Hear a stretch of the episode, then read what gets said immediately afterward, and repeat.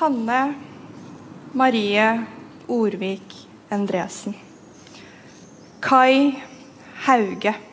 77 Namen Ida, insgesamt, Marie, 77 Opfer. Hill. Wenn diese Namen verlesen werden, ist das immer ein Anne, besonders beklemmender Moment. Volker. 77 meist junge Leben, brutal Tove, ausgelöscht und ein ganzes Land leidet noch immer und noch immer schwer.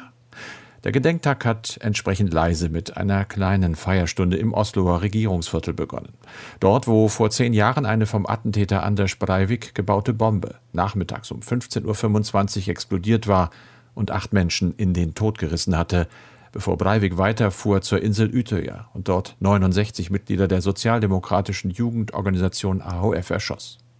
Unter den Opfern auch der Stiefbruder von Prinzessin Mette-Marit. Sie war mit ihrem Mann Kronprinz Håkon bei der Gedenkveranstaltung, neben Überlebenden und Angehörigen von Opfern und NATO-Generalsekretär Jens Stoltenberg, der zum Zeitpunkt der Anschläge Norwegens Ministerpräsident war. Seine Nachfolgerin Erna Solberg war eine der ersten Rednerinnen des Tages. Terroren 22. Juli war et Der Terror vom angrep 22. Juli war ein Angriff auf unsere Demokratie, eine politisch motivierte Aktion gegen die Arbeiterpartei, ihren Jugendverband und seine Idee. Aber es war mehr als eine politische Bewegung, die angegriffen wurde. Ein ganzes Land wurde getroffen. Wir sind wieder aufgestanden. Aber Norwegen hat sich durch diese Erfahrung verändert. Das tut weiterhin weh.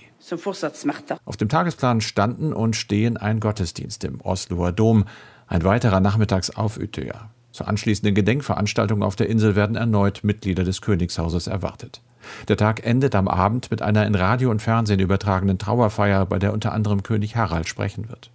Vielleicht auch über das, was sich in Norwegen seit dem 22. Juli 2011 verändert hat und was nicht.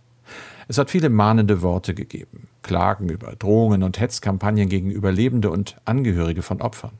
Warnungen vor einem noch verstärkten Rechtsextremismus im Land. Ein neues Utøya könne nicht ausgeschlossen werden, so Sif Sørensen vom norwegischen Inlandsgeheimdienst. Wir glauben, dass Rechtsextreme möglicherweise wieder versuchen werden, Terroranschläge zu verüben. Wir müssen leider sehen, dass sie unverändert relevant sind. Fortsatt er like aktuelle i dag. Der Kampf dagegen ist also alles andere als gewonnen. Das sagt auch Geir Lippestad, der Breivik als Anwalt vertreten hat. Gemeinsam unter anderem mit der sozialdemokratischen Jugendorganisation fordert er mehr gesellschaftliche Anstrengung mit dem Ziel, die Radikalisierung, warum auch immer, Außenstehender zu verhindern. Ich denke. Norwegen sollte eine Art Kommission haben, die Forschung zur Versöhnung, Vielfalt und struktureller Diskriminierung betreibt, damit wir künftig bessere Antworten haben als dieses, wenn du nicht wie wir bist, ist das dein Problem. Utøya ist also auch zehn Jahre danach nicht vorbei. Norwegen ist mit Utøya nicht fertig. Das zeigt dieser Tag ebenso wie der lange Streit um eine nationale Gedenkstätte am Ufer gegenüber der Insel. 77 Bronzesäulen sollten zum 10. Jahrestag fertig sein, sind es aber nicht. Der Grund? Pandemiebedingte Bauverzögerungen und lange juristische Auseinandersetzungen nach erfolglosen Anwohnerklagen, die Betroffenheitstourismus ebenso fürchten wie einen ungewollten Wallfahrtsort für Neonazis.